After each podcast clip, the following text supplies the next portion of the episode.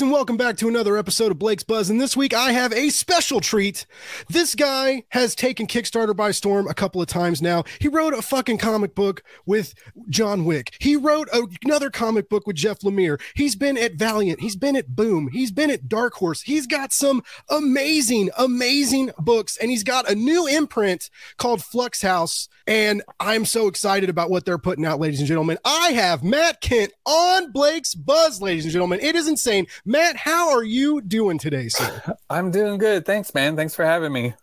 Oh, I'm I am honored honored to have you. Um, like I said, I, have been a, a, big fan. Um, you are partly responsible for my Kickstarter addiction because uh, I kind of stumbled onto Kickstarter uh, when Cosmic Detective came around. Um, right, yeah. like you you you guys like showed some amazing art and this powerhouse team, and like who couldn't have backed that?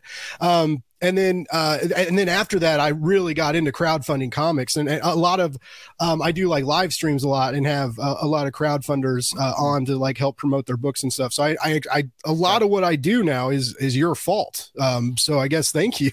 That's good. Well i'm uh, glad i didn't kill your enthusiasm for kickstarter with the the, the late shipping of the book but oh man i'm ship it. I'm so used everything's late. I would i would rather yeah. like get a late book than have you guys rush it and it comes like like shipped all shitty with bent corners and pages on fire. You know, like I've I've I've gotten a couple bad books on Kickstarter, and so yeah, I would much rather.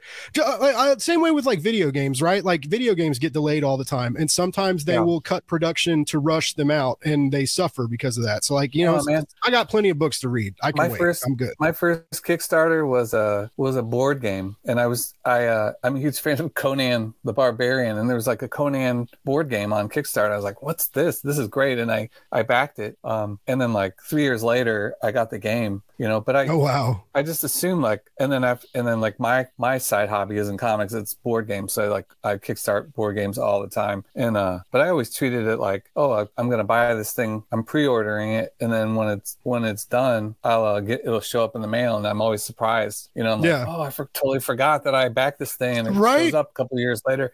I love that about so Kickstarter. Exciting to me. I love it. And if you keep doing it consistently, eventually you just have a steady stream of stuff coming to your door. yeah, exactly. Everything's um, like two or three years late, but it's but uh, if you're doing it every month, then now you're getting it monthly, two or three years later. yeah, now I, I knew you were a, a, big fan of board games, and I, so I follow you on Kickstarter, and I always I see like when you back stuff, and yeah, board board games it's are kind of expensive. How much, hey, yeah. if, if, you got the if you got the means to support people, like putting it back in the in communities you care about is is really cool, I think. And um, yeah. but you know, speaking of board games, like you you've even made your own board game with with my you you have the mind management uh, board yeah, game, which like is on my hit list. I I need that in my life. Like I That's have good. to get it one of these days. I think I I got like a hundred extra copies, so you can order it off my website if you want to.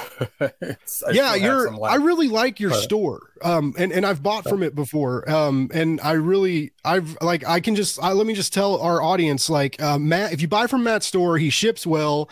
Um and usually you you almost you almost always sketch everything when people buy it. Yeah uh, i try to. I, have, I have help in the studio. My my wife and then i my niece is like a part-time helper too. She's if if you got it on time or in a timely manner it's because she was involved Nice. I wish I had a rock star comic book uncle I could ship oh comic oh books for. That's great. I, I mean, I love my family and we're all tight, but like no one has no one has cool opportunities like that going on. But that that but that's cool. And I I know you've worked with your wife before, like with uh, Department H. Um, and then uh, um, the, the new Spy Superb, which is uh, uh, not just a clever name, it's a it's a superb comic. Um, but your wife's working with you on that too, correct? Yeah, yeah, she's painting it. So every once in a while, I get her, I convince her, I make her forget how much work it is and how hard it is, and how little it pays, and then I get her to to paint another book. So and these are uh, big issues. These are like over 40 page issues. So you're you're keeping her busy on these interiors. Yeah, they it's funny they started as 40 page issues and then I was getting going along I'm like, eh, how can we bump it up to like 44, 48 and then they ended up being like 48 page issues. I did backstories and and uh, some other stuff I added. So they're Yeah, I love that. I love the the character intensive. Uh, like I love how you pick like a random person to like hone in on at the end and, and those little shorts. Like the, the two issues that I'm sold, man. Like you you're really good at this like government conspiracy spy assassin kind of narrative, right? That, that's I mean that's part of that, that's kind of like your wheelhouse. That's that's your that's your jam. I feel like, and and I like that you keep pumping stuff out and it always feels different. Like it, it's got your voice and your tone right? So you, you know who's making it but it's fresh enough to, to keep it like invigorating and, and it doesn't necessarily feel like a, a spin-off or a rehash of, of something you've done in the past. And does that ever get tricky? Like when you when you kind of stay in a genre for a long period of time like or, or every now and then are you just like over the keyboard like racking your brain like why don't i write about fucking dragons or wizards or something like yeah I, I do. I, i'm like uh it's i don't know why it always comes back to spies and everything and i'm like i need to do something else. But but i think if i can do it in a different way and i for this one, I felt like I had a d- different little spin I could put on it. And uh, but no, I think my whole career, I've I've been trying to, and especially this line, Dark Horse has been lucky enough to give me a line of books that I just have full control of, and I could do whatever I want with Flux House. And my main goal with these books was to try to do stuff I'd never done before, like pick a different format, work in a different size, tell different kinds of stories. Um, do weird stuff with the design. And uh, and there was a point where I was pushing the story and some of the design and the covers and everything. And uh, for this book, uh, in particular, and then a couple books that haven't been announced yet, but but pushing it in a way where um, I was I felt like I was like, am I is this um, am I self sabotaging? Am I sabotaging my career?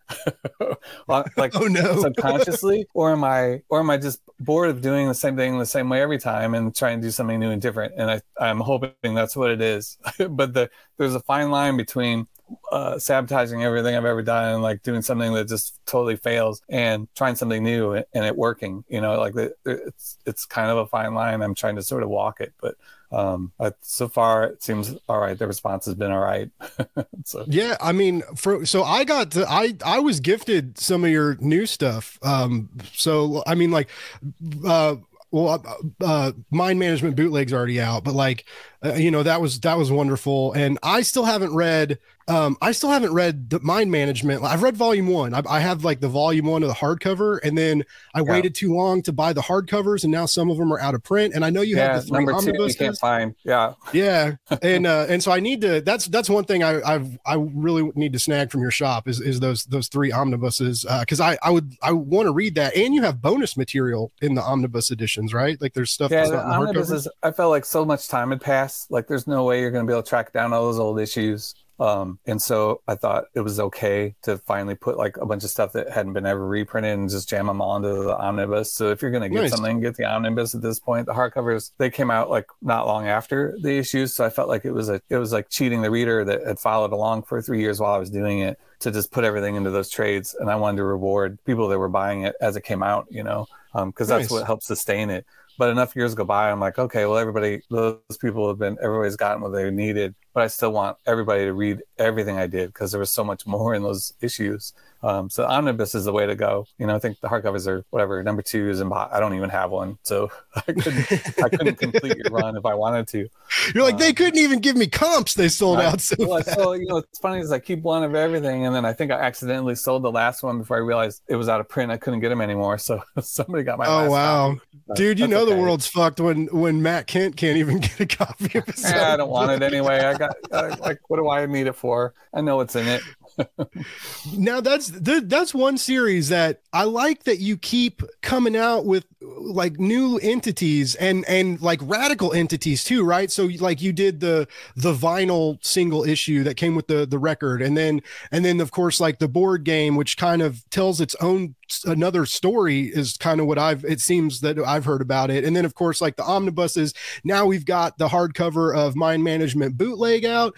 Like is is this something that you're going to continue doing you think? Like do, do you still have ideas for this world and and more like random one-off stories and and social critiques about how like memes and TikTok culture are just ruining the fucking earth and like all these like w- this wonderful commentary you have like hidden in the spy narrative. Yeah, I uh I always I always pictured mind management as like it was a three year series and uh, I put everything I had into it, and that was it, you know. But I kept, I still think, like my brain still thinks in mind management, you know. So every every mm-hmm. story mm-hmm. is like, wow, this is that'd probably be a good mind management story, but I don't want to do straight up sequel or continue the series or reboot it or anything. Um, um, so I've always I did the record. The game was sort of an extension of that. The even the um, the new one uh, was different for me because I was getting different artists to draw it. So it felt like yeah, I wanted that series to feel like I was like, did I is this is this real? Like, did I okay this or you know, are these are people sort of taking it over? And it gave it a totally different feel. Um, so I felt like that was okay. But I really, uh, mind management going forward, I never want to do just like, here's issue 37. It ended with 36. I don't want to do a new, okay. uh, I don't want to do a reboot or like bring it back and like a, in a way that it already existed. So if we do it again, I want it to be something that hasn't been done yet, you know, like do it as nice. a board game, do it as a, record do it as like i'm working with netflix on the tv show and i was like this is great it's going to be another it's an extension of that in a totally different art form you know so you think, did a didn't you do an nft too? Like an nft yeah i don't want it? to talk about that. I got i got okay. so much trouble for that. And I, was, I, bet, I did yeah. an nft to make fun of nfts which is something i don't recommend you do. Yeah. Because people that hate nfts just end up hating you and then don't get it and whatever. But uh yeah so that was the whole thing. But uh which, D- which just, DC Comics can make them and give them out for free, and everybody know, still everybody, loves Batman. But a, but an indie creator does it, and yeah, it's like, yeah. whoa, and, and, that's okay. Uh, and I get it. I was like, there is an environmental impact to those, which you know, yeah. I, at the time I was like, oh, I had no idea, and like, how does that work? But to me, I was more intrigued by this idea of like uh, something having value, um, but also not existing. You know, or the, like the idea have as value, but it doesn't actually exist anywhere. So it's like yeah, that there's some there's an absurdity to that that I thought was a a fun mind management thing, but uh, it was fun. It was fun for me for a minute, but uh, yeah, never again, never again. I'm uh, uh, that's okay. You, you, were you were also like sort of well, not just you, but like you know, Boom has had a lot of success like doing some of their stuff on Kickstarter, and and I just recently yeah. talked to Andy Diggle about the the million dollar expanse campaign, right? And mm-hmm. and a lot of people, I remember now. Okay, so when you came out with Berserker with Keanu Reeves, um a lot of the indie comics community eh, like purchasers um, were like, this is horseshit. This doesn't belong on Kickstarter and yada, yada, yada. But the people that had books out on Kickstarter were like, yeah, let's get fucking Keanu Reeves on Kickstarter. Cause like now everybody's looking at this, at this comic on Kickstarter and seeing all these other comics Kickstarter has. Um, have, has that view like kind of died down? Because it, it, seems like especially now with how crazy indie publishing is right? Is like you know something's something's got to change and, and maybe like maybe these established publishing houses like going to kickstarter is, is one of those things to help change and generate income and help the books keep coming out. But i mean you you've been a fan of, of kickstarter for a while. You, you know you're you back a lot of stuff. You, you put stuff out on there. Like um what's what's your thoughts on on on kickstarter and, and doing indie work there as opposed to like now you have your own publishing imprint at Dark Horse and and like you kind of said like you're you're God there you can do whatever you want like and they're they're happy to let you do that. Yeah, no, I uh I uh I think Kickstarter is interesting and I think that um uh, I am a huge fan of it, and I think that doing Berserker on Kickstarter was never the plan. It was all the plan was always traditional publishing and roll it out, and then pandemic happened, and then everything was shut down, stores were shut down, and so we had everything in place to roll this out and start uh, publishing the book. But it's like, how do you do that with with uh, nowhere to get it? There's no mm. uh, brick and mortar stores to get it at, and it sort of pushed us into a space where it's like, well, we still want to do it. How do we do it? And the pandemic at the time you know, it was like, well, how long is this going to last? And how do we, what do we do with this book? Yeah. Um, and so I never had a problem with doing that. Uh, and I think Kickstarter, people just have different ideas of what it is. And it's, it can be all of those things. You know, it's a way to get a book. It's a way to get a project done that you couldn't fund, you know, without help. Um, but it's also a way to, to do a project where you make it extra fancy and put all these bells and whistles on it and do a thing that you couldn't do with traditional publishing. Um, but with crowdfunding you can you can actually afford to do some extra crazy stuff and make like a, a fancy version of a book you know? Yeah. and then uh and um and i also think what's interesting to me there was a dichotomy between how uh kickstarter was viewed in the board game industry which i'm a huge fan of and like been following for a long time and into and backing kickstarters. Um uh, board game publishers publish on Kickstarter all the time first they'll publish like a super deluxe version with like extra pieces or all this extra mm-hmm. stuff or add-ons or a thing that you can only get there or a thing that you can get there ahead of time and then there'll be a retailer edition later. Um, and there's no, at least to my mind, as a, and I'm just a fan of it, right? Like I'm not really, I did one board game, you know, um, but I'm not really working in the industry. But as a fan of it, the the perception there is like that's just how that's just how they do it. You know, this is how it's done. And if you want a fancy version, get in on the Kickstarter because that's really the only way you'll get it. Um, yeah. But if you don't want to spend that extra money, then you just get it retail later. Um, and I felt like why can't comic books be that too? You know, and I think that is like there's a deluxe version of the Berserker. It comes with these metal boxes. They sent me a lot of the crazy stuff they did, which is cool, but not necessary. Like if you just want to read it, you can still go to your shop and read it. And I think they did a good job of supporting the local shops and making sure the books were in there. And and we mm-hmm. uh, supported shops uh, when they reopened and everything too. And I think that it's just pers- it's just what people uh, assume a thing is. Like you assume a Kickstarter is for things that can't, you know, it's like, why, how do you have like uh, publishers on Kickstarter doing this? They have the money to publish. I'm like, yeah, but the Kickstarter is another way to like bring eyes to it, you know? Yeah. And then when you bring those eyes you're bringing to it are bringing eyes to other projects that are only exist on Kickstarter and aren't by publishers, but they're done by indie people. And I think, I think it does nothing but help, you know, and if, and if you don't want to do it, don't, you know, you just wait for the retail. There's nothing wrong with that either.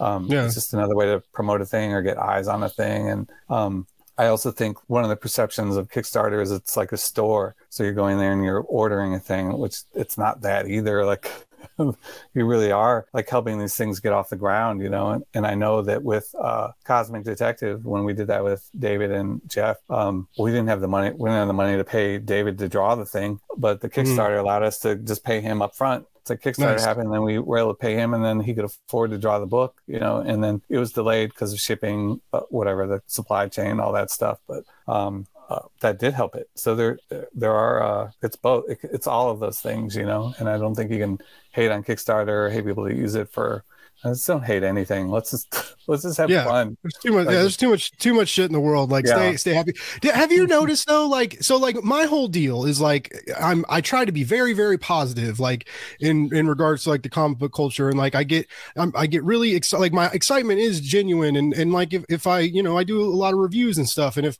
you know people have like told me like well when you do a review like you don't really say anything bad about the book. And i was like well i was like if there's stuff i don't like or if i don't like the book at all i'm not going to talk about it.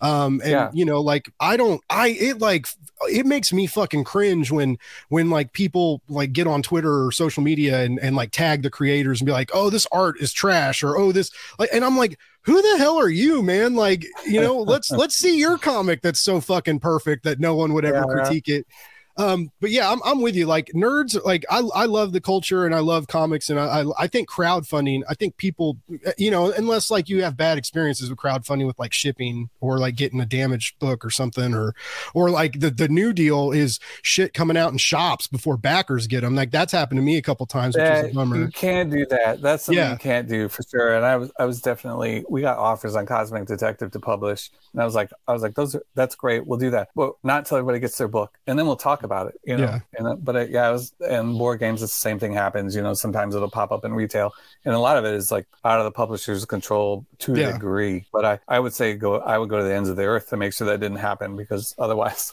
Yeah, that's like the, know, the cardinal sin of crowdfunding. Yeah, yeah, yeah. Don't do that. That's one thing you shouldn't do. Look at my social media. I if I post about something, it's because I liked it. You know, I, I yeah. when I get on there, I'm looking for recommendations or things that are good. I don't want to go on there and see people complain about a thing they hated. You know, mm-hmm. and uh, and so that when I'm posting, I'm it's because I like the thing. I want other people to know here's a good thing. Yeah, uh, don't, I rarely complain, but I I will say as a creator, you're putting yourself out there. If somebody tags me in a negative thing, I'm like, I should be able to take it. Yeah, I put my thing out there. I, I I'll take it. You know, and honestly, if there's a thing you you can pick on on, on some of my work, I probably already know it. yeah, you know, I probably and it's one of those things where I, I it's hard for me to go back and look at anything I've done without seeing all the flaws in it. So if you're po- if you're pointing one out, I'm like, I already I know, I agree. you're like I'm you're like I already been there and thought about that, but yeah, I'm trying to do better well, I mean, uh, speaking of doing better, um, you, you, know, we even with that delay of Cosmic Detective, like when it delivered, it fucking delivered, man. Like the book was beautiful. The yeah. I I apparently missed the memo. Like with, I didn't know it was gonna be oversized. I knew it was a hardcover, right? But I didn't know it was like magazine size. And so like, yeah, I when I got that package, man, I was just and the gilded edges and like the the every like everything was great. And then I, I remember um I kind of like opened I like looked at the I didn't have time to like read it and get into it, but like I unboxed it, took a picture and like went through the couple pages and like those first couple pages and, and when you see the the dead divine being that we don't mm-hmm. really know a lot about. Well, we know about later. I don't want to spoil anything though, but um, you know, when we see that corpse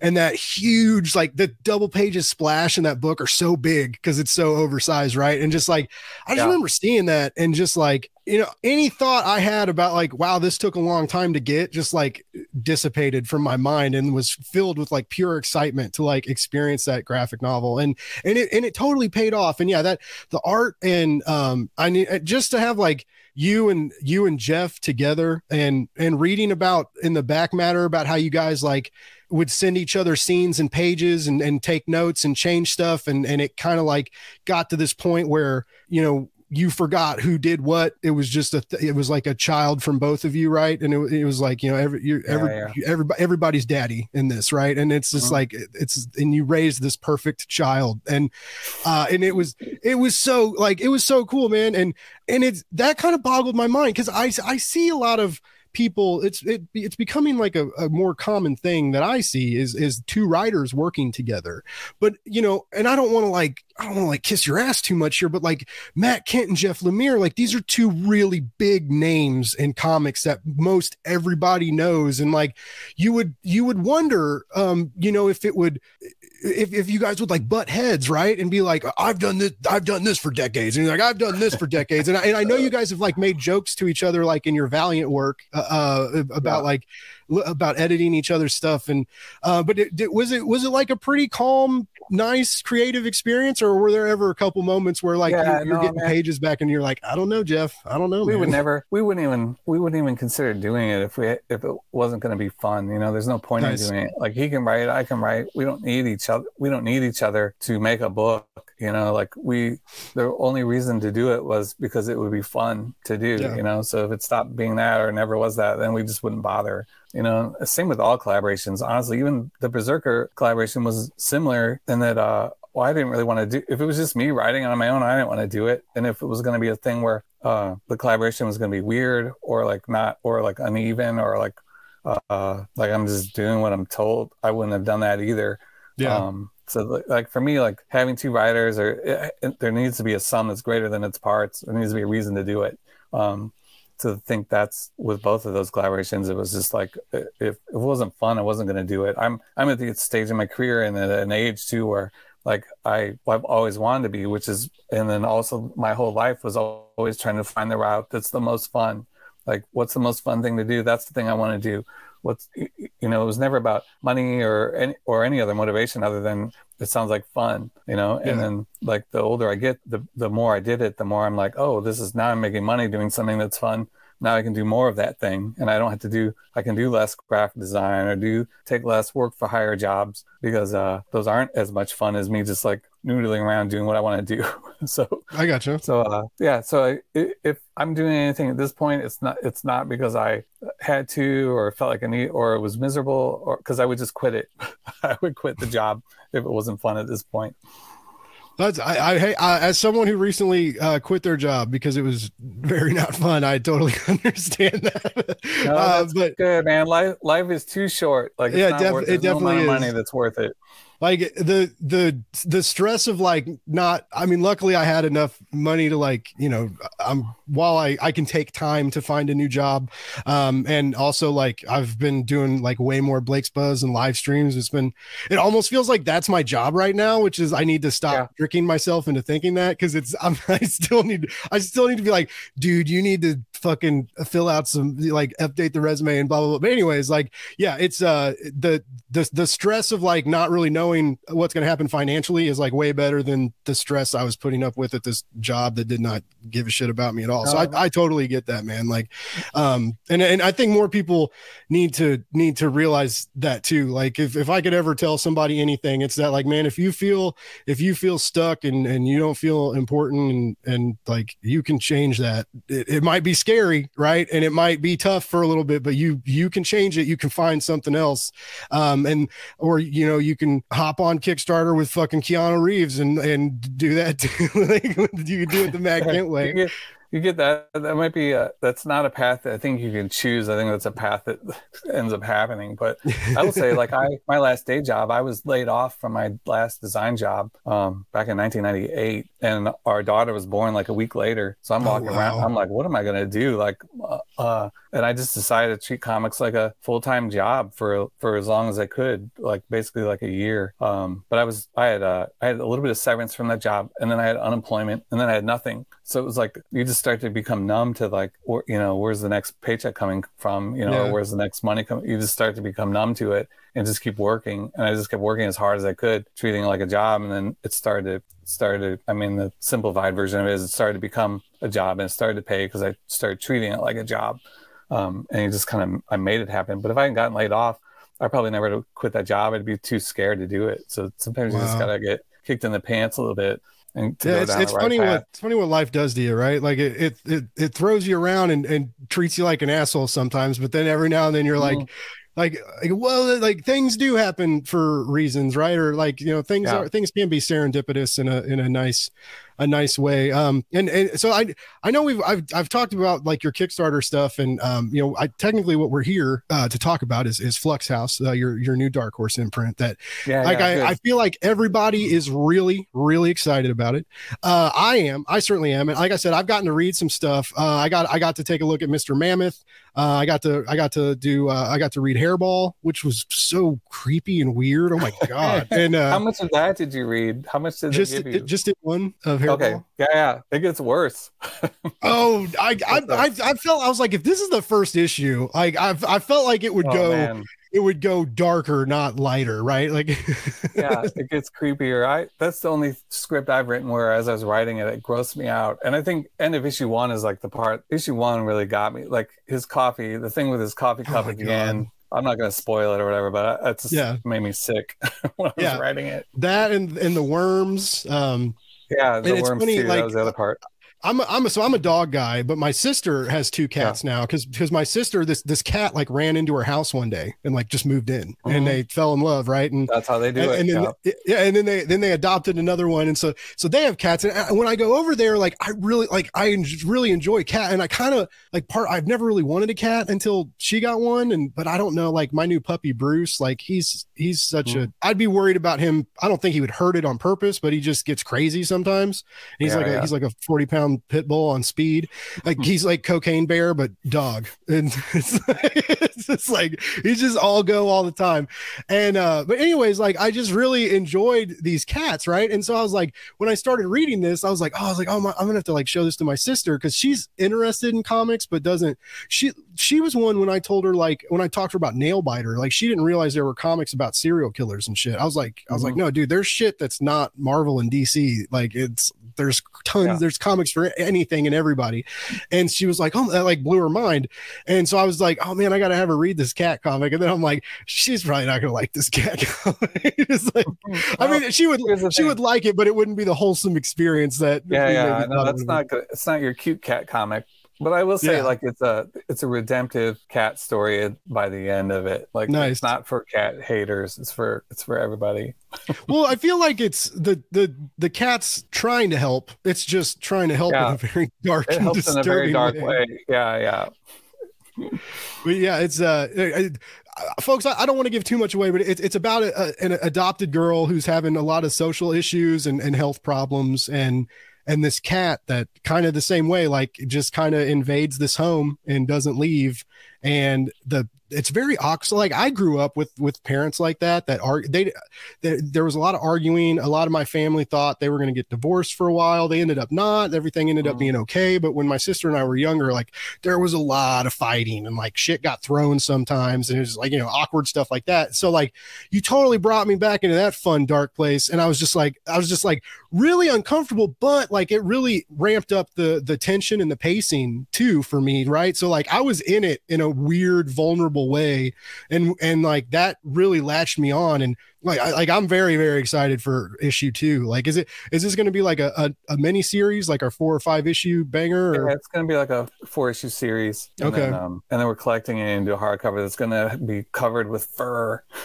Nice. I, fur. yeah. that was in the press release. I was I was wondering about Mhm. that because in the This you're the one. in yeah you were like he, basically what Matt said in this press release. He's like I'm doing Flux House because I want to make experimental comic books and I want to put out hardcovers and furry books and da da da. And, and he was like not like not like furry people in costume books, but Yeah. like books covered in fur. And I was like, what? That's cool though, man. yeah.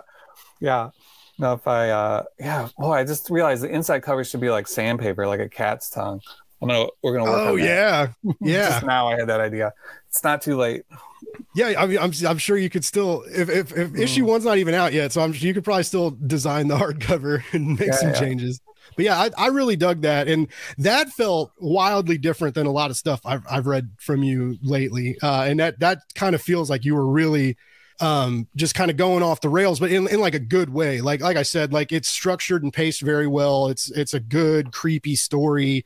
Um you you're good at keeping your audience like very uncomfortable which like I, I'm a big nerd on like tension and how it carries the narrative right? And so like just like the Yeah. discomfort that you manipulate in your readers just like you and then you and then you're like feeling bad. Like you're turning the pages like wanting to watch this family fall apart right? And then you feel like kind of guilty too because you're like what kind of sick fuck am i uh but yeah it's like that was awesome. Uh i got to i got to read mr mammoth and like mr Oh, yeah. mammoth like oh my god like a pacifist revenge story? Like give me a fucking break dude. Like Yeah, I, don't- that Don't spoil that one. That Yeah, one, that one has a crazy ending. yeah that, th- and i was like thinking that too. I was like man i don't even know how to talk about this book other than to just say like it's great. Like it's just really good. Because you can't it's like it's a it's a private eye story right? And it but then it like it goes all over the place and and the the the flashback scenes and like oh my god when we find out how he got his scars like dude that creeped me out too. I was just like i like was like holding my arm while i was reading it i was like oh but yeah, like No, that was you just, fun, you're right? producing like these real visceral reactions in these in these new books you're putting out, man. Like you, you fucking feel them in your bone marrow. Like you're you're on one, and it's super impressive. Oh man, I pre- I appreciate it. I yeah, you know what? uh, The older, the more I write, the more I start to become aware of like some of my writing uh ticks or styles or like things I end up doing. And so as I become aware of those, I'm trying to get rid of them and, and sort of just strip that stuff out to try different things. So like a lot of like in my early stuff, um, it, there's a lot of narration and first person voiceover and that kind of thing. And then and then uh, and I'm I was always aware of it, but I as I got uh, this newest patch of books, I'm like, I wonder. I don't want to use that as a crutch. If I'm going to use it, I want to use it in a way that's because I'm choosing to use it, not just because it's like the easy way to do it. So a lot of these books, like Hairball, for sure, like I stripped all that out. It's just dialogue, and and then there's a little bit of a cheat with the uh, bookends of her talking to a therapist, um, and I but I which ties up in a fun way, like at the at the very end um but yeah I, I wanted to try just push myself to write in a different way. And so maybe I'm- i'm glad to hear like some of that stuff's coming through because i i was trying some different things. And uh with mr mammoth that's the one where like i love private eye stories detective stories crime stuff. And uh but I, i'm so sick of like this trope of the like the private eye, like down on his luck, private eye, Mhm. smokes and drinks and whatever is lonely.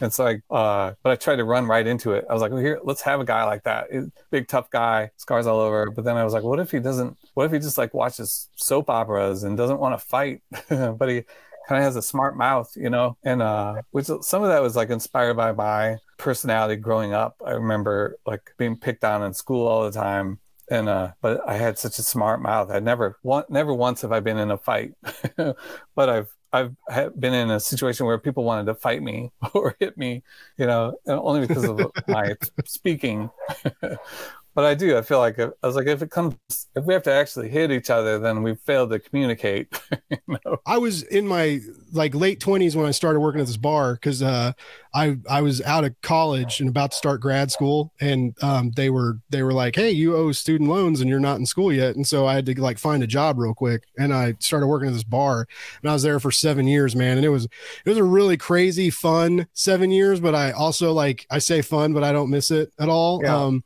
but but there was I quickly learned that like you know reaching like 30 and then after 30 like even when you win a fight you're hurt for three or four days after. And so I quickly became yeah. the bouncer that was like, Hey, let's just talk about it. You know, dude, you come back tomorrow. We'll have a great time. You just got to go tonight. All right. But, and so like, I, I learned how to like, you know talk to people uh and as opposed to just like but and then sometimes that doesn't work either. And then we you know you then you got like a fucking hot-headed bartender who's like girlfriend's mad at him and he wants to like take it out on a customer and throws a drink in their face or something. And then uh, then he's like oh blake will take care of it. And it's like oh hell yeah blake will take care of it. So like yeah it was it was a, it was a, it was a weird deal. But yeah uh, i i don't i don't recommend using our words right is a good thing. E- even if you're not a writer even yeah, if you're yeah. not very eloquent like fucking communicate makes the world an That's easy place in. The older I get too, the yeah, the more of my words are de-escalation words rather than uh, words that lead to fights. I'd rather just let's calm down. Let's nothing's worth getting hit over. that is that is true uh, but yeah um, and and that's another uh, an interesting aspect of your personality that kind of plays out in mr mammoth because it's he is a he's a he's a pacifist he's a writer he's like an eloquent writer and um and and f- far more intelligent than anyone is led to believe right? Until until things start to wrap up and and we really see like the mind of this absolutely unique individual. Um which and going back to uh cosmic detective like another another way you were like you surpassed the trope and cliche of of the like kind of you know, noir-esque uh, private eye narrative because he's he's got a family and kids and he's like his, you know him and his wife are still sleeping together. And like he's not you know his his he, his, the job is rough right? But his home life is like pretty solid you know? And like they he has yeah. a great relationship with his wife and his kids. And um and so yeah like that was that that made cosmic detective even more. That I, I don't know that i've ever really read a comic like that where just like the art surpasses like anything I could have expected, right? Uh, like y- you and Jeff could have like not said a goddamn thing that whole book and just we like those pages speak for themselves, but on top of like the clean dialogue and even like the exposition is kind of lofty and poetic at times. And uh this whole deal of like, you know, humans dealing with gods and and that you know, like that juxtaposition from one being to the next and and having to like exist together right? It was really cool. And um and yeah so i'm it's it's so you're so good at like taking these like normative literature tropes right? And and just really like flipping them over and or like a cat like knocking a fucking glass off the edge of the counter and having it like you know splinter onto the floor and, and shatter into a million pieces that that just like you everything I've read by you, it always it always shocks me and it always makes me think about the world differently. And in my opinion, like that's a sign of like great literature and great creatives. Um, just like you know the the scarred muscular behemoth scary guy is actually a, a, a wildly intense romantic and can write great prose right or this this like hard edged badass private eye is actually like a soft and tender lover and father. And then like um or looking at like mind management and the bootleg and it's like this this uh th- these these spies and assassins is is actually a, a a way for you to you know it, it, it comes down to like a meme and how it's going to like ruin the world. And and so the, the way you commentate on humanity in these these various aspects like when you have like like a like rock hard entities like that it, do you get like do, do you do you are you like i want to say something like do you feel that first and then find a story to like fit that in? Or does that kind of happen organically as you write? Like because i feel like you you're you teach us things in your comics which not everybody is so a lot of people try to do but aren't successful at it but i feel like you're very successful at that. Yeah no i appreciate it. I don't i never have ever started a book where i'm like oh this is what this book's going to be about you know? It usually starts with a character or like I have a fun plot twist or something, or um, okay. and then as you're writing it, like the thing that book is about ends up being whatever it's going to be about. Like at the end, you look at it and they're like, oh, okay, I guess that's what that's about. I've never, because I, I don't, I'm a huge, I don't like uh, books that are metaphors or allegories for things, or like this, Okay. there's like a direct like this means that and that means that. Like uh, um, I remember reading uh, an interview with um, Tolkien, and then they're like, oh, it, like uh, they were talking about how Lord of the Rings is a metaphor for World War One, you know, because he went, he was in World War One, and like the whole Mhm. thing is is like an allegory or metaphor for that, and uh, he hated. He's like, no, it's not. He's like, I hate that idea, and uh, it totally is a metaphor for World War One, but I don't I don't know that he was even aware of it while he was doing it. You know, it's like subconscious thing. So if that stuff is in my work, it's like a, it's just in there. You Like know, happy comes out at the end just because yeah, and like I have ideas about the world and how it works, and then and like I think my mindset going into anything is is to just try to do something positive or be good, you know, and and uh and then help people and then and then like the books i'm hoping at the end when you're done you're like hopefully you feel better about something or you feel you want to do something nicer you know, or, Yeah. or be a little different but i don't i don't try to make a book that tells you to do that I, first of all the number one thing is like i want to do something that's entertaining like fun um not to other people to me because i have to draw if i'm drawing it especially it needs to be fun to draw so i want cool stuff in there uh, and I know that I've worked with a lot of great artists, so I want to make sure I'm drawing stuff that's going to be fun for them to do, you know, and and to sort of have I want to have fun doing the thing, you know. So that's number one, and then hopefully there's it's about something or people get meaning out of it, and then sometimes I will be like by the end of it, I'll get a I'll have an inkling. I'm like, oh, okay, this is I think this is what I'm trying to do. This is what this is about, and then um and then I usually just let it let it be like because if you go back in and try to reinforce it, then it then it seems like too heavy handed or over the top. Yeah. Um, part, and I will say too, you mentioned all these books. I've been really lucky to work with a lot of great artists like David Rubín on on Cosmic Detective and Tyler Jenkins and Hilary Jenkins on Hairball, and then um, what was the other? And then Mr. Mammoth, Jean Denis Pendanx, who uh, I'm I said his name as close as I could to French.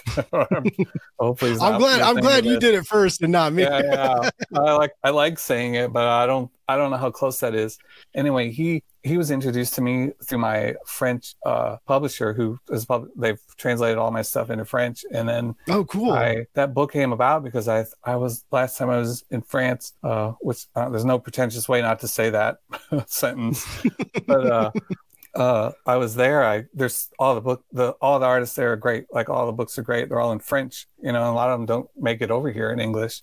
So I'm seeing all these great books. I'm buying these books, and um, like, wow, all these great artists that nobody over here even has heard about, but they would be like top ten artists in the country here.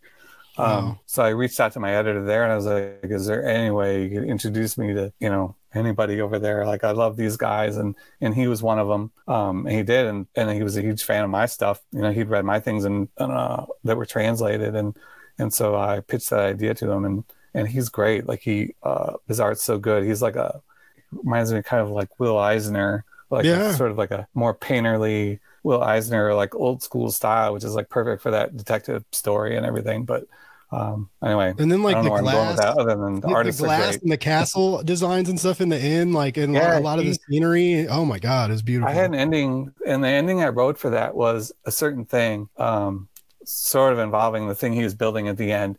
Um, but then he sent me uh, photos of this real this real place a guy had built, like made out of glass and different things. And he's like, "What if we what if we were we sort of did it like this?" And then sort of I sort of rewrote it to sort of incorporate that idea with the glass, and and then um, anyway, and oh, cool. even cooler than it uh, than I thought it could be. Yeah, it was a it was a great um a really really great uh book. I I I want to write a review about it and it but it's like intimidating. Um I mean, I um like I when I said something earlier it was like I even then like I almost spoiled I almost said too much like right. It was like trying to just trying to like label it in a genre is almost a spoiler. Um and and it it was man cuz I I was in it, right? E- Even though like I was kind of lost and circling and and waiting, you know, to to see where we were going and to see and but I was like never not excited to turn a page in that graphic novel and and then once you once we get to the end and then once we find out like how manipulative certain characters are um it's almost like shit like that really blows my mind. So like I was an MFA student. I was in a I did I got a BA in English writing and I wrote a lot of fiction and tried to do short stories and stuff and went to went to got into an MFA program and studied poetry and and I kind of got into like creative nonfiction and was all yeah, over the place right. and um but it it it's like so like I know how to write and that's why my reviews do pretty well, right? Because I've noticed when I read the competitors to see like what other people are doing, no one knows how to use a fucking comma anymore. Uh, definitely no one knows how to use a fucking semicolon, but they still want to like put it in there because like Kurt Vonnegut said, like it's proof you went to college, right? And and uh and and so it's just like I you know I see like I see people like write reviews and but like struggle with writing. And so like i get the mechanics and and that works for me like with my substack and stuff and the things i write. But when i'm trying i'm starting to get that itch back to like write fiction again. And and i i really want to try i've wanted to write a comic book for a long time. And um and it's it's maddening sometimes to see the ideas that you all you know plant and or germinate and then plant and then it fucking grows and then it makes this fucking tasty piece of fruit right? And then, then you bite into that fruit and it fucking squirts everywhere and like dribbles down your chin and and it and then it's it's it's like a red juice and it stains your shirt but it's so good you don't even fucking care that it just stains your shirt right? You're like I'll buy another shirt. And that's how fucking Mr. Mammoth made me feel man. Like I you like put me through just a lot of like like I said these the last few books I've read from you like very visceral very raw emotions that you're you're pulling out um and, and you know like a, a, lot of these are, are, are are universal things right? Like a, a, lot of us our parents fought right? No one had a fucking perfect childhood. And if you did fuck you. Like i don't you know that, where was my perfect childhood at? No but uh and and you know like so I mean, a lot of people can relate to these story elements you're putting out even though they're like outlandish scenarios that are are totally crazy right? Uh and and so yeah like mr mammoth like took me on this on this ride of like you know, like I'm not the prettiest person either. And like, you know, relationships are weird sometimes. And I was like, I was like, I identified with that. And, and like, you know, the loneliness and like the, the, you know, writing and wondering, writing sometimes even not if no one's ever going to read it. Is anybody ever going to see these things that I say or feel these things that I feel? And like, there's all this stuff, man, like pouring out of this narrative and, and, on on top of just like this great story. And I can't. There's I, I'm very very lucky. I'm on a lot of press lists and I get to read a lot of comics. And people send me advances and ask me to take a look at stuff. And I'm at that point now where people ask me for pull quotes, which is fucking weird. Like my when my name's on the back cover of a comic, like that freaks me out. I, I never thought that. The way you describe Mr. Mammoth just now, I got to figure out how to pull quote that with the juice running down your. I got to figure that out out. That needs to be a full quote. I, I, I, if you want it, man, I'll, I'll, I'll, I'll stay up late and, and get it just perfect for you. You got to transcribe um, that for me. but you know, it's, it's, uh, I, I'm, I, and I love a lot of comics that I read, and and and I'm still a big fan of like big two stuff. But like, people are not doing what you're doing right now, and and this is just the start. This is just the the premier cusp of what Flux House is going to do. Like, I'm so excited. Like, all I can think about is like next year or the year after, like what other crazy shit you're going to like blow our minds with because you're just you're on one right now. And and and I'm glad like when you say like I do things because I want to have fun, and if it's not fun for me, fuck it. Because like whatever you're doing, man, like you got to keep that mentality, and you got to like you got to stay in the Matt Kindt happy space, right? Wherever you're at, because this you're you're putting out you're you're dropping bangers right now, dude. And I just can't like and, and we haven't even brought up Spy Superb yet, really. Like it, like that is it, it's it's so funny and goofy and and uh, and also like super violent and like and insanely fun. Is like it's like uh it's like a modern age like Leslie Nielsen spy story, right? Except like a little bit darker and a little bit weirder, but that kind of same quirkiness. Uh and and uh and and it's just like it's so cool man. And and it's i'm so glad dark horse i, I was gonna say take a risk on you but it's no one's taking a risk on matt kindt. Like if if, if, if matt kindt goes somewhere i feel like i feel like if, if you're like hey i want to make this comic book with you people would be like yes let's let's figure out when we can do that. No, man, like, they take a risk if they're if they're saying yes to me doing a fur cover and then like some of the other stuff I'm doing like the Spy Superb covers have like a they're like paper bag covers you know? Yeah. So they're, they're I don't they're they're taking a risk on me taking risk which is a risk I guess. How did how did your i mean you've had a good relationship with them before right? Because like um not not long ago like the trades for like crimson flower and fear case came out we both came from dark horse dark horse which were both yeah. like also really great, intriguing, and unique narratives. Crimson Flower and Assassin Tale, like no other. Uh, Fear Case was, was like like the, a new age Pandora's box story. Mm, like, give me a fucking break, good. man. Like you're I like, crazy. I like and, the way you describe these books. I, you need to be writing the back of my books. I don't know. I like I'm unemployed, man. I, if you, if you if you want to bring me into the circle. I'm, I'm here. I think you can get a job doing that um but but you know so like you you you built this you built a good relationship with dark horse and and then you know were they just finally like like was it what what was their deal? Because you're kind of you're you're doing bad idea stuff too or like did, did were they kind of like matt like be ours and only ours. Like what do we got to do to like you know put you in chains and keep you in the basement but still keep you happy? Like how did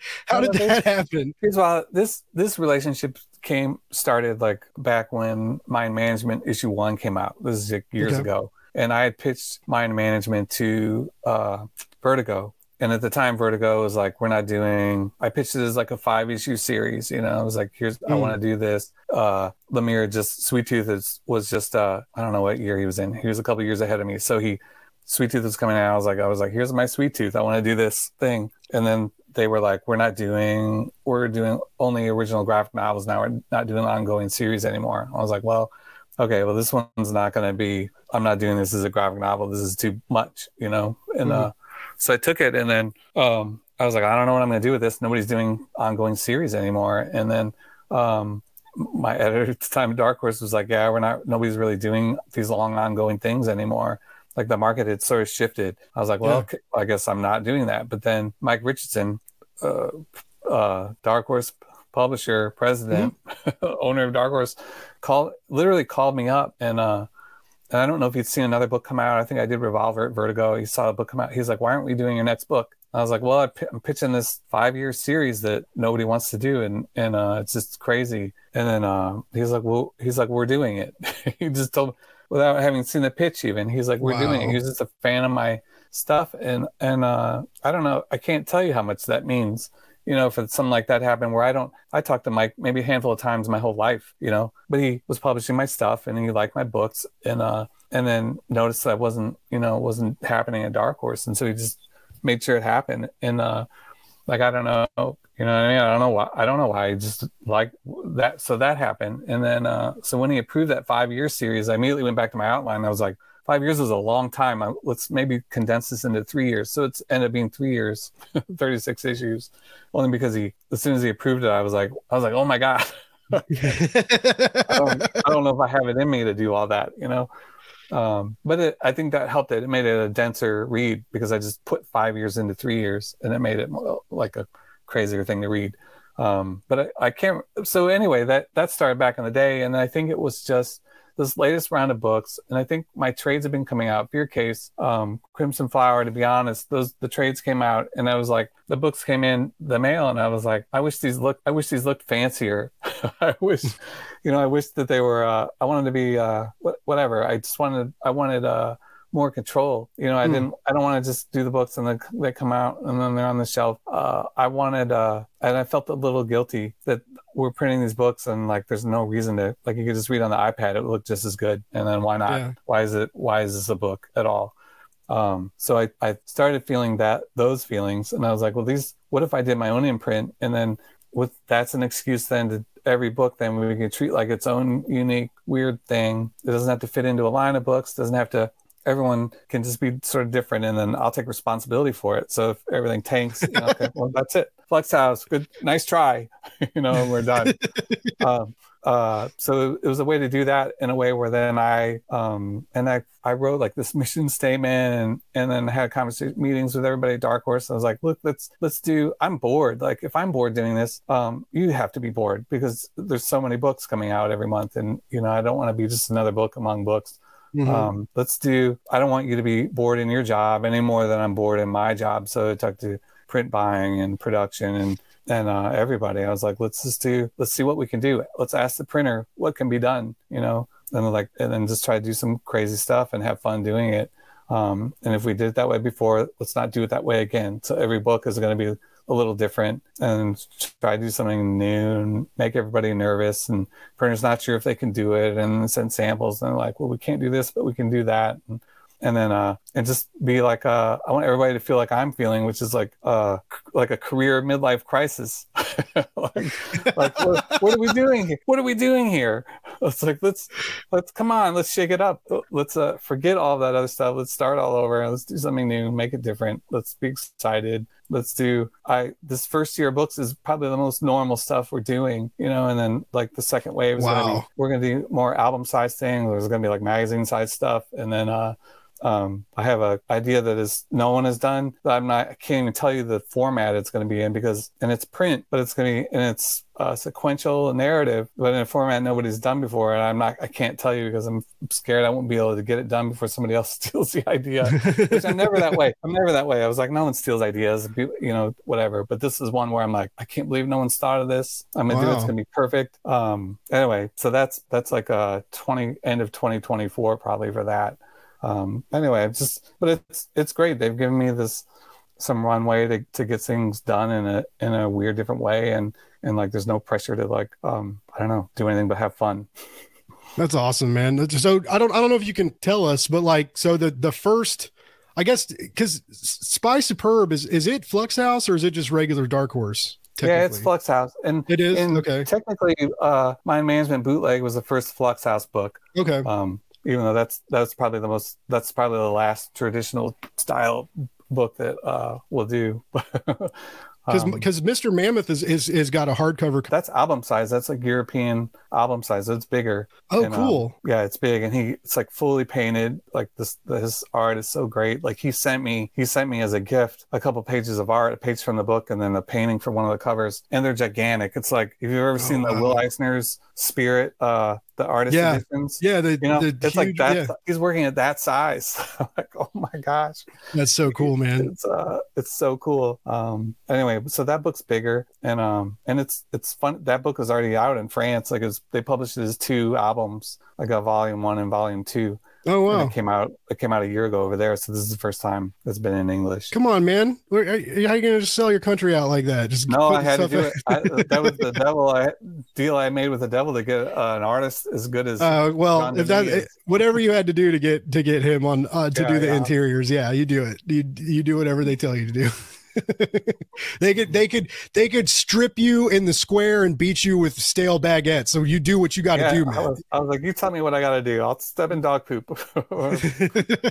now you speaking of speaking of, of, of, fun and, and doing you know being weird with with comic book publishing, um, that's very kind of on brand of what you guys are doing over at Bad Idea. It seems like, um, just uh, you know, like crossover is disturbing. The amount of ideas that are so similar is, uh, but it's great. I get to see them do some stuff that's cra- too crazy. I was like, okay, well, I'm not going to go that far.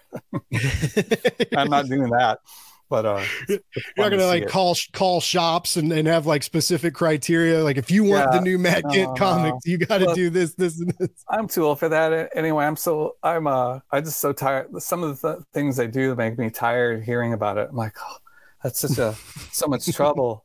I'm too old for that. Um, but no, it's, it's, funny. We uh, at Valiant when I was at Valiant, I was, was working with Warren and Dinesh there, mm-hmm. and I would we would have meetings. I'd have meetings with Dinesh, and he and I would have the really crazy publishing ideas together. We really got along because we wanted to do a lot of the same kind of nutty things, you know, with marketing, PR, and comics and publishing, and just try to do different stuff. So when Bad Idea happened, we it was like uh, somebody took all the restraints off, and we were able to kind of do he he took it further than I I would, but but uh, uh, but it was fun. He there was no uh no one to t- tell us what to do, and I, I think it's great because we're both in a spot now where no one's telling us what to do, and he's he's just a little, maybe a little more fearless than me. I'm not mailing rocks to people. Let's just say that. but they're excited for the fucking rocks. I know it's great. I had man. friends so that I got my rock. I love people can criticize, do whatever. I was like, if people are excited about it, I, it's creating Yeah. excitement, and people are people that want to do it can do it, and people don't want you don't have to do that stuff. You know, and you'll be able Yeah. to find the books. It takes a little more to maybe find the, the comics, but um, I don't know. I think it's it's just kind of fun to me. I I uh, can opt in or not, but uh, I like it. Yeah. Now, if with with you doing like Flux House and and and, and everything else, are are I'm well. I mean, I guess we don't even know. Like, bad ideas always gone from one wave to the next, right? We don't know if it's to ever ever come back till till it does and surprises all of us. But like, I mean, do you do you have plans to to, to still work with them and and keep keep because you do you do a lot of writing and stuff with them too, not just like yeah, yeah. I just turned I just turned in another uh, couple A page stories last week. Um, so I'm still like I my workload is uh, like ninety eight percent Flux House and then two percent Bad Idea. So I'm still do stuff when they need me there, and I have I have a bunch of stuff that I'll eventually get to there as well. But um, yeah, I just I I would say I split my time, but it's mostly Flux House because I'm writing and drawing Yeah. um, at the same time. But uh, yeah, I still Bad Idea is the only I think that's the only other publisher I'm really working with at this point. I think contract I have a the deal with Dark Horse is they let me do whatever I want, but I don't I can't just go anywhere else and do anything else I want either. oh, okay. Um, to be fair, which is um, I don't care like what else who else is gonna let me do the things I'm doing. I don't why would I go somewhere? yeah it, it seems like they're it seems like they're a good people to work for. And like i like i mentioned you know it's a tumultuous time for for indie publishers right now. And um you know say what you want about bad idea you know i know that you know some some people get irritated some people are against the the model but like everybody knows when you say bad idea comics everybody knows what you're talking about. Everybody knows about these comics um you know whether they buy them or not you know but like you know all press is good press in a way technically right? But like you're you're Mhm. you're you're sparking discussion right? And and it's and people are continuously discussing it and being reminded of stuff in between new releases right? So i mean that's that's one of the most powerful things you could do as a publisher. Uh and then yeah the the you know dark horse seems to be in in a, in a pretty good spot now like being involved in in in you know video games and and all these other you know entities that they have like under the dark horse brand now. And then so yeah to to be to be under that umbrella and you know protected from the hard rains like that's got to that's got to feel you know pretty good right? Um but i Yeah. mean I, and even if all if, if worst came to worst you could always you could always go back to kickstarter because you i mean you know that game too but i mean it seems like a lot of people like kickstarter um but it is a lot a lot more stress. Well may, maybe not in this because you're you're really it sounds like you're really tied into the production aspect of, of flux house products too so like i guess you just don't have to really worry about shipping right like you're just you like they Yeah, handle yeah. those kind of aspects right They do, yeah, yeah. They handle all the shipping and fulfillment, fulfillment or whatever. But it's, but uh, yeah, and that's really the only, the only, the only uh, concrete difference, you know. And not having to read the comment page on that Kickstarter, which is might be the most toxic part of the internet I've ever experienced. You know, I yeah well god for people- god forbid you have a typo in a word bubble or put out the No, it- the wrong kind of cbr file or something. I will something say it's great. Here, here's what's great. Yeah, I did all that stuff. Everything you just said know, is real stuff, uh, but not said as politely as you just said it. Uh, what's great is like, uh, but I did. We somebody did catch like there was a missing balloon or something on one of the pages, and they and I was like, I, there's still time to fix this. I'll fix it before it goes to press. You know, so it was kind of nice to release a PDF, and then we basically crowdsourced an extra round of editing, where where like some of the readers found a thing, and I was like, oh, good, we'll fix it for print. That would have drove me crazy if I noticed it after it was printed. Um, nice yeah, so it's a it was, it was good and bad, but I think a lot of it was people online forget that you're talking to another re- real person, and I think a lot of people forget or don't realize like it's like it's I'm the one pa- packing these boxes, or, or like yeah or you know, I'm the one replying. I don't. I think. well, I, think I remember like- in one of the updates, you you like asked the audience, you were like, "Who knows how to make a CBR file?" You're like, "I need Yeah. some help." And no, was, but I mean, that was like that was cool. Like, I mean, and, and I'm sure, I'm sure it's. I mean, you you released the digital files, so like, I mean, it was it was figured out, and and and things ended up being Yeah. okay. And then, like I said, the the finished product is is one of the most beautiful books you can have on a shelf. So, I mean, it No, all ended up being okay. Well, That was another thing, like the gilding on those page edges. I don't if people care I don't care. I wanted to have gilding on a, on page edges for 20 years, and I've pitched it to every publisher. Too expensive, too expensive. No, or a printer doesn't do it, or this or Mhm. that. You know. And then, uh, and even at Dark Horse, I was like, Gilding, and they're like, I was like, we have to raise the price like so much. I was like, so they they actually put it in my ball in my court. I was like, well, I don't know, that's whatever. And then uh, I was worried about you know making sure I don't want to lose them money. But the Yeah. beauty of the Kickstarter was, well, we'll raise the money first, and now and then that's built in. Like the books are for sure going to get it, you know. And then it was a lot more. I think it was like two dollars more per book to get the Oh wow. gilding on it, which is kind of a lot, you know. But uh, I was like, I don't care. I want to before I die, we're gonna have a book with my name on it and then gilding on the edges. You're like the Bible has gilded edges. Matt Kindt can get gilded edges too. Right. I mean, that book. My book's written better. yeah, yeah. I'm not gonna go there, but no, uh,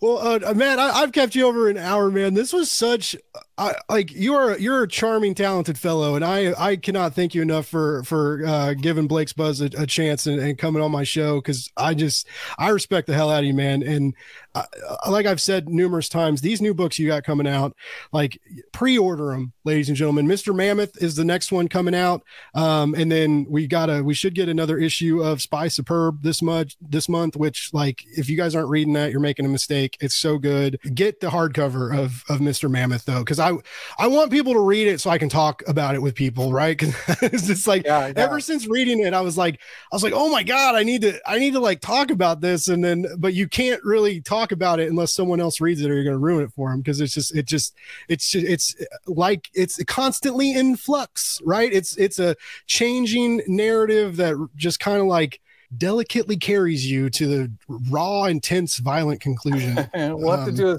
we'll do a spoiler conversation later or uh, whatever next after it comes out, so people can choose to watch it after they've read it. We can Oh, dude, that it. it, hey, Matt Kindt wants to come back on my show. Matt Kindt can come back on my show anytime, man. dude, Also, I'm gonna, I got to figure out a way to get you paid to write reviews. I, I can't tell you how many times I'm reading a review or reading a book, and I'm like, I really want to write a review of this graphic novel, you know, just to point out all these things I'm noticing. And then I was like, I don't, who's got the time? I don't have the time to do that. And then, so I Yeah. don't do it. But uh, I would, your voice writing reviews would be, be a great addition, I think, to the industry. Well, thank you. I, I, that We'll means, figure it out. I mean, I mean, as well, I'm gonna, I'm gonna make this. I'm gonna, I'm gonna make Sorry. a little audio clip of that. To like, I didn't mean to listen to- embarrass you just now. no, that was like the opposite of. Okay. I was like my dad telling me he's proud of me, uh, which. I just made it weird, but uh, Mm. no, man, I, I I really appreciate that, and um, yeah, writing writing reviews is hard, and, and especially like if you want to like, so many people just rehash the plot, right, and that doesn't that's not exciting to read, Yeah. and no one likes no one really likes spoilers, but yeah, it's and, and now it's it's funny because I I feel like you're probably not this is like this is probably like against the grain for you, but like right now, like YouTube Shorts and TikTok, like everybody wants like 60 second reviews and Yeah. these like quick little, which are kind of fun to make. But the dude, the other night, I was trying to help out a Kickstarter and made this little little review uh, for uh, a thing called Truth, um, uh, Volume Two, which just got suc- just ended and was successfully funded. Probably because I made this video. I don't know, maybe, but but this 60 second video took me two fucking hours because like I was the, the software messed up and it kept exporting and the it was out of sync. The audio wasn't lining up, and I was like, man, I was getting aggravated and like I just got like a new like the comic book community like came together and like helped me d- do a GoFundMe and like I got like a new laptop and, and a new setup and stuff to like keep the podcast going and like I was like I was like, what the fuck, man? Like, I have this brand new machine. I got everything I could ever fucking want, and I can't figure out how to edit this video.